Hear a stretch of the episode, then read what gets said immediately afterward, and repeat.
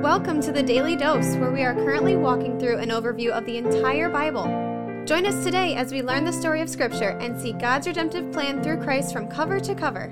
Let's listen to Matt Reisetter, Director of Christian Crusaders and the Cedar Falls Bible Conference. Today we're in Matthew chapter 26, verses 30 through 35. We are on the Thursday evening of Holy Week. The disciples have just celebrated the Lord's Supper together. We spent the last couple episodes of the Daily Dose talking about that and preparation for that. And now we're going to see Jesus predict Peter's denial. Verse 30. And when they had sung a hymn, they went out to the Mount of Olives. So I did a little research on this. This is interesting. There are some thoughts about what psalm they would have sung together. Just a small small group of people in the upper room where they celebrated the Lord's Supper. I don't know if you've ever been part of a Bible study where people sing or a small gathering of Christians where they're singing. For a long time, I had only sung with other Christians during church services or at a youth group gathering. It's got kind of a worship service feel to it. So the first time that I was in a small group Bible study where somebody pulled out their guitar and led us in singing was kind of awkward to me, but it's cool. And if Jesus and his disciples did that, then why shouldn't we be comfortable doing that? Also, also in this verse, it says they went to the Mount of Olives, which is just outside of Jerusalem. For most of his ministry, it seems like Jesus stayed in Bethany, but there's actually a command around the Passover that the people will stay in tents close by to where the celebration happens. So instead of going back to Bethany, they just go outside the city. I don't know if their intent was to stay at the Mount of Olives, if, if they had tents set up there, I don't know. But there they are. Verse 31 Then Jesus said to them, You will all fall away because of me this night. For it is written, I will strike the shepherd, and the sheep of the flock will be scattered. So this actually is written in the book of Zechariah, chapter 13, verse 7. Here's what it says, and we talked about this in the daily dose back when we were in Zechariah. It says, Awake, O sword, against my shepherd, against the man who stands next to me, declares the Lord of hosts. Strike the shepherd, and the sheep will be scattered. I will turn my hand against the little ones. So when Jesus references this in Matthew, he is acknowledging for the people who would have been familiar with the Old Testament scriptures, which which his network of Jewish Jewish disciples would have been familiar with. And by the way, this is why Matthew is including this likely because Matthew's audience is primarily Jewish and he's primarily writing in a way to convince them that Jesus is the Messiah who was foretold in the Old Testament. But when Jesus references this text, he's reminding his disciples of his connection to the Old Testament prophecies and maybe in a roundabout way comforting them a little bit, reminding them that this is what was said was going to happen and here it is right now, guys, happening. And you've put your faith in me as the Messiah and I am the Messiah. So these next few hours, these next few days are going to be kind of hairy, but don't lose hope, don't lose faith. Verse 32, continuing to comfort them, he says, But after I'm raised up, I will go before you to Galilee. So he's saying, even though what's going to go down is going to go down, I will be raised up and I'm going to go ahead of you to Galilee. There's some speculation about why Jesus is going to Galilee. It's outside of Jerusalem. And there's always this kind of under the surface expectation that the Messiah will eventually lead some kind of revolution against Rome by leaving Jerusalem and going to Galilee, he might be signaling that this isn't about that. I'm here to establish a heavenly kingdom. I'm here to reign as the king of an eternal kingdom. We're not taking down Rome. We're doing something way more important than that, way more eternal than that. Here comes Peter in verse 33, being Peter again. Peter answered him, Though they all fall away because of you, I will never fall away. I love Peter's boldness, his bravado. Jesus said to him, Truly I tell you, this very night before the rooster crows, you will deny me three times. The rooster crowing is symbolic of sunrise. So you can imagine Jesus thinking, Peter, I appreciate your loyalty. I appreciate you being able to talk the talk. I'm telling you, you're not going to be able to walk the walk tonight. Your faith is going to be tested and you're going to fail. And just a few verses later in this very chapter, we're going to see that failure unfold. And I won't say much more about that until we get to that point. But Peter doubles down in verse 35. Peter said to him, Even if I must die with you, I will not deny you. And all the disciples said the same. So these guys have no idea what's coming. An extreme test of their faith, a test that they're going to fail in the short term, and a test that by the power of the Holy Spirit working through them, they're going to succeed at in the long term to the point where we're here today, 2,000 years later, because in the end, they didn't deny Jesus, but there's definitely some bumpy road ahead, and they will deny Jesus before the night is over. It's interesting to see Jesus handling this situation, I would say, relatively gently and compassionately and with an undertone of encouragement and patience. These guys never ceased to be his disciples. They They were weak and scared, chickened out a little bit, but this is all part of the process of them becoming bold, history changing, world changing fathers of the church, promoters of the gospel in its earliest days of going out to the world. And I think you and I should take heart from this because we fail. I can identify with Peter a whole lot. Quick to speak, sometimes think I can handle more than I can, only to experience the weakness of my flesh. And I'll bet some of you can identify with that as well. And this doesn't give us a license to fail, it doesn't give us a license to sin, it doesn't give us a license to be soft or weak or wimpy. Jesus knew it ahead of time and he picked them to be his disciples anyway. He knows you and I aren't that great. He knows we're ridden with failure and inadequacy and incapability to do things perfectly all the time. But for those of us who have faith in Christ, we're still clothed in his righteousness. The penalty that we owe God for our sin is still paid, and the promise that the Holy Spirit fills us and empowers us to be used by God to do his work is still intact. I had to talk to the high school boys basketball team that I coached the other night about not getting down on themselves when they make a bunch of mistakes. Because once we get on that downward spiral of negativity, the mistakes just compound and compound. And there might be something applicable from that to our spiritual lives related to what we're talking about in today's text. Keep your heads up, Christians who don't get it right all the time. Stay after it. And just as we'll find out happened with the disciples as history moves forward from this point, I think you and I will be amazed by what God does